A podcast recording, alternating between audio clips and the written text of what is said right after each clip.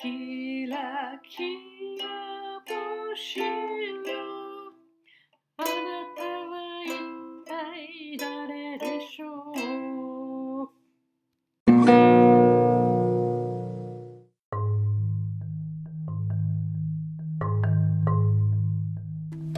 こんにちは皆さん。小沢ひとみです。いきなりウクレウクレレの演奏から始まりました。このチャンネル。えっとですねこれから音楽がどう人を幸せにしてくれるかっていうようなそんなお話を、えー配信していきたいと思っています。よろしくお願いします。えー私が感じる音楽。音楽ってね波動じゃないですか音って。で人間も全てのものが波動でできてるんですよね。なので、えーなんかこう音楽が人に与える影響っていうものってすごいなっていつも感じています。で特にねシンギングカフェといういわゆる、えー昔でいう歌声喫茶みたいなものをコロナのロックダウンになって以来ていうかあれでね2年前の7月ぐらいから、えーカラオケをみんなで集まって歌うっていう会をやってるんですけれどもその中ですごく感じることがあって皆さんあの歌いたい歌をリストをね出していただくんですねこういうのが歌いたいっていうリストというかリクエスト。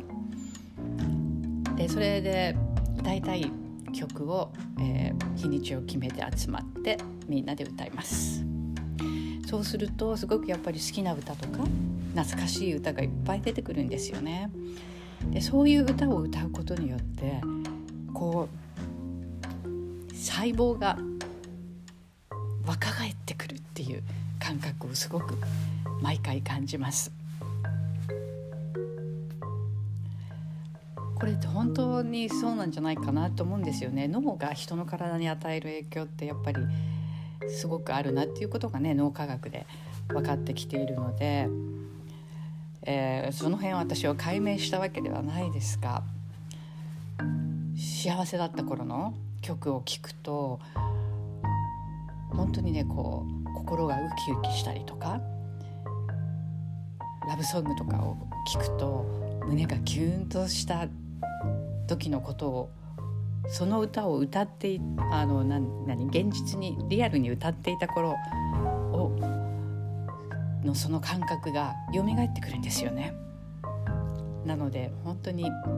音楽の力歌歌だけじゃないんですよね。音楽の力って素晴らしいなっていうふうに感じています。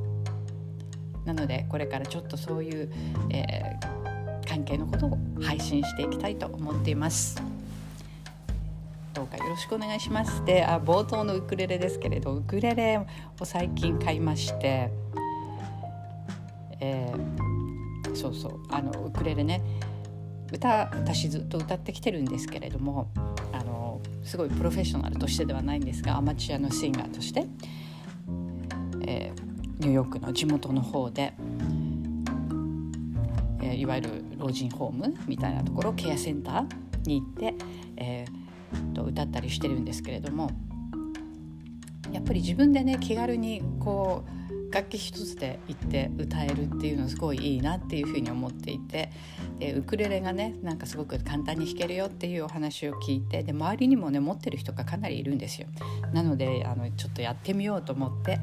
数週間前に買いました。それでチューニングにすごい時間がかかったっていうか、えーまあすごい毎日触るっていうわけではないので時々触ってはあれチューニングできないなっていうふうにやっていたので最近チューナーを買って簡単にできるようになったので、えーやっと「キラキラ星の歌」を練習し始めたところです。これからちょっと上達の様子をお聞かせするかもしれません聞き苦しいかもしれないですけれどお付き合いいただいたら嬉しいですそれではさようなら。今日はこの辺で。